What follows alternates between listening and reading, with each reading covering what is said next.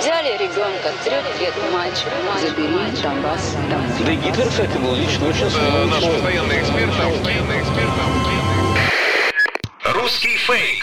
Иди на Розвінчуємо російські фейки, які прагнуть зламати наш дух. З експертом детектора медіа Вадимом Міським на українському радіо. Вітаю! З вами Вадим Міський, і ми знову починаємо розбиратися у ворожій брехні, розбирати на атоми різноманітні фейки та вкиди і відправляти їх у слід за російським кораблем. Для чого ми це робимо? Щоб якомога менше українців потрапляли на вудочку пропагандистів, тому що очевидно війна відбувається не лише за території, а й за наші з вами уми. Тому знати фейки в обличчя це бути озброєними в інформаційній війні. Звісно, там, де є така можливість, ми на прикладах будемо розбирати характерні стандартні прийоми російської пропаганди і таким чином вчитися розрізняти маніпулювання, шахрайство, дезінформацію самостійно. Зеленський пообіцяв віддати Крим і Донбас на поталу іноземцям русофобам. Таку нову лякалку вигадали російські пропагандисти. Після виступу президента України перед новим роком із посланням у Верховній Раді кремлівські ресурси почали поширювати тезу, що Крим і Донбас після деокупації віддадуть на поталу іноземцям русофобам. Про це, за їхніми словами, начебто заявив український президент у парламенті. Ну, по-перше, добре, що вони вже говорять про деокупацію Криму і Донбасу. А по-друге, цитата це вигадане і чергове поширення популярного наративу російської пропаганди, який часто супроводжується іншими заявами про русофобію, знищення чи усунення російськомовних, яке нібито почнеться після деокупації українських територій. Президент Володимир Зеленський виступив зі своїм щорічним посланням до Верховної Ради. Нагадаю, 28 грудня у передноворічні дні. У своїй промові він е, переважно говорив про 10 місяців війни, про те, через що вже пройшла країна, і на чому варто буде сконцентруватися в найближчому майбутньому. А стосовно Криму і Донбасу, Володимир Зеленський сказав таке: Відбудова України після бойових дій це ще одна складова справедливості. Вже зрозуміло, що це буде найбільший економічний проєкт нашого часу в Європі. Обсяги того, що потрібно зробити, очевидні для всіх і потребують зараз окремого перелічування. Зазначу лише дуже коротко ключові принципи. Вся територія нашої держави потребує перебудови тих об'єктів інфраструктури, енергетики, соціальної сфери та іншого, що не відповідає сучасним безпековим вимогам. Ми маємо підняти з руїн територію, на яку зайшли російські окупанти після 24 лютого. Так само будемо відновлювати нормальність життя на території українського Донбасу і Криму. які були окуповані незаконно окуповані в 2014 році і за час, що минув доведення окупантами до катастрофи. І зараз ще складно, дійсно складно оцінити необхідний обсяг ресурсів, але точно можна сказати, що ми повинні зробити пріоритет у відновленні саме для тих компаній, які були в Україні або які прийшли в Україну під час війни які вийшли з російського ринку під час війни. І це справедливо. Хто підтримував нас у найважчі, найскладніші моменти, хто був з нами тоді, коли Україна боролася за життя, хто працював, хто сплачував податки, хто волонтерів, хто допомагав нашій незламності, треба знайти формат, як надати такому бізнесу більше можливостей у таких важливих проєктах, проєктах нової відбудованої України. Український бізнес, американський, французький, польський, будь-який, який ми бачимо тут і зараз. І я прошу вас, шановні народні депутати України, разом з нами, разом з офісом, разом з урядом, розробити таку законодавчу рамку. І це теж буде, мені здається, спонукати міжнародний бізнес заходити в Україну вже зараз, готуючись, готуючись до майбутнього, до перемоги. Ми послухали фрагмент виступу президента Зеленського, його щорічне послання до Верховної Ради 28 грудня. Це було як ми почули, нічого про плани віддати територію України на поталу русофобам Зеленський не говорив. Це просто чергова вигадка пропагандистів.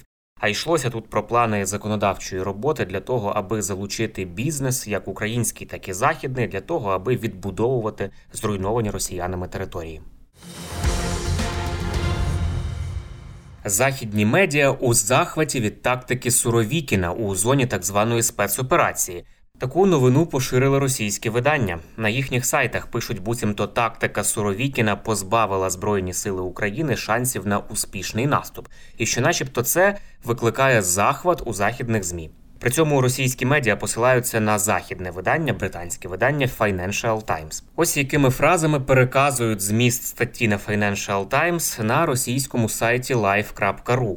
На заході відзначили дії генерала Суровікіна. Як вважають у Financial Times, завдяки його тактиці, шанси збройних сил України на успішний наступ на південному напрямку суттєво знижуються. Пишуть російські сайти. Насправді статтю у британському виданні Financial Times, яка має назву Велика війна повертається: п'ять уроків із вторгнення Росії в Україну, присвячено, як і випливає з цієї назви, п'ятьом висновкам за 10 місяців війни Росії проти України. У жодному реченні там не йдеться про захват від тактики Суровікіна, як про це пишуть російські змі. Самому Суровікіну присвячено взагалі лише кілька рядків у величезному матеріалі Financial Times. Е, Під заголовок перед цими рядками наступний: Москва не відступає від своїх цілей, незважаючи на виснаження можливостей для проведення великого наземного наступу. Ну, навряд чи такий висновок, такий підзаголовок можна назвати захватом від тактики російського командування. І навіть більше Financial Times у своїй статті порівнює війну в Україні з війною в Афганістані, яка стала величезною помилкою тодішнього радянського керівництва.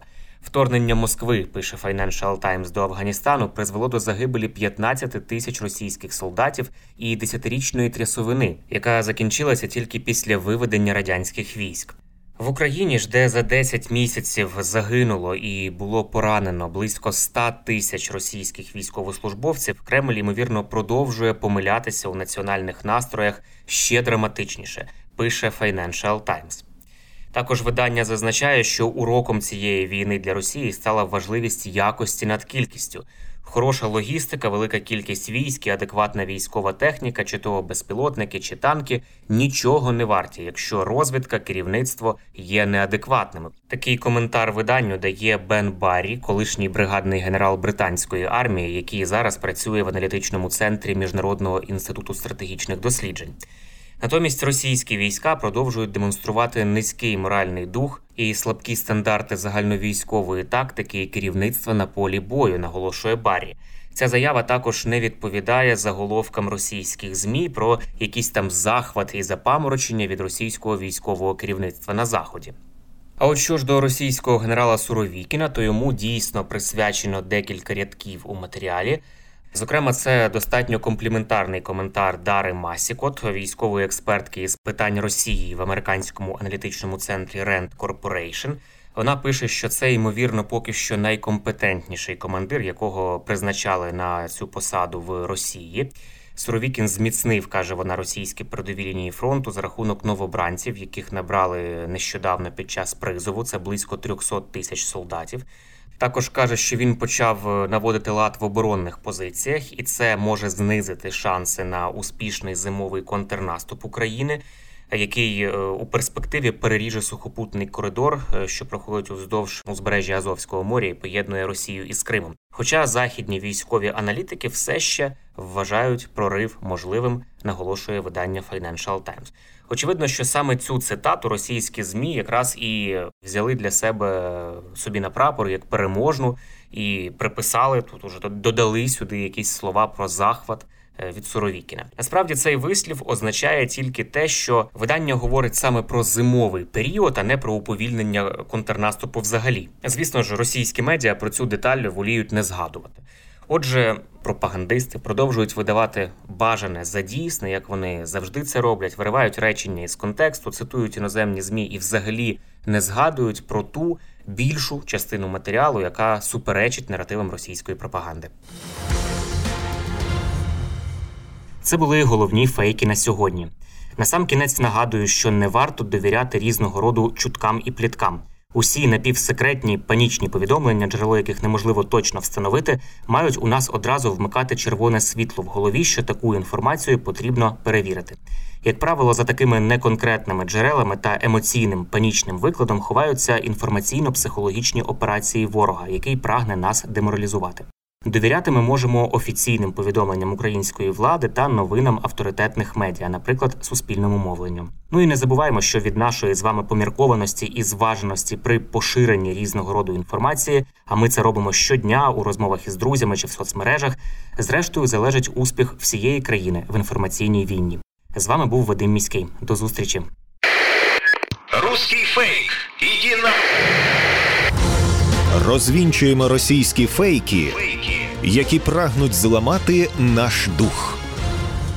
З експертом детектора медіа Вадимом Міським на українському радіо. Цей випуск підготовлений у рамках проекту Термінова підтримка ЄС для громадянського суспільства, який впроваджується ісар єднання за фінансової підтримки Європейського союзу. Зміст випуску є виключною відповідальністю детектора медіа і не обов'язково відображає позицію Євросоюзу.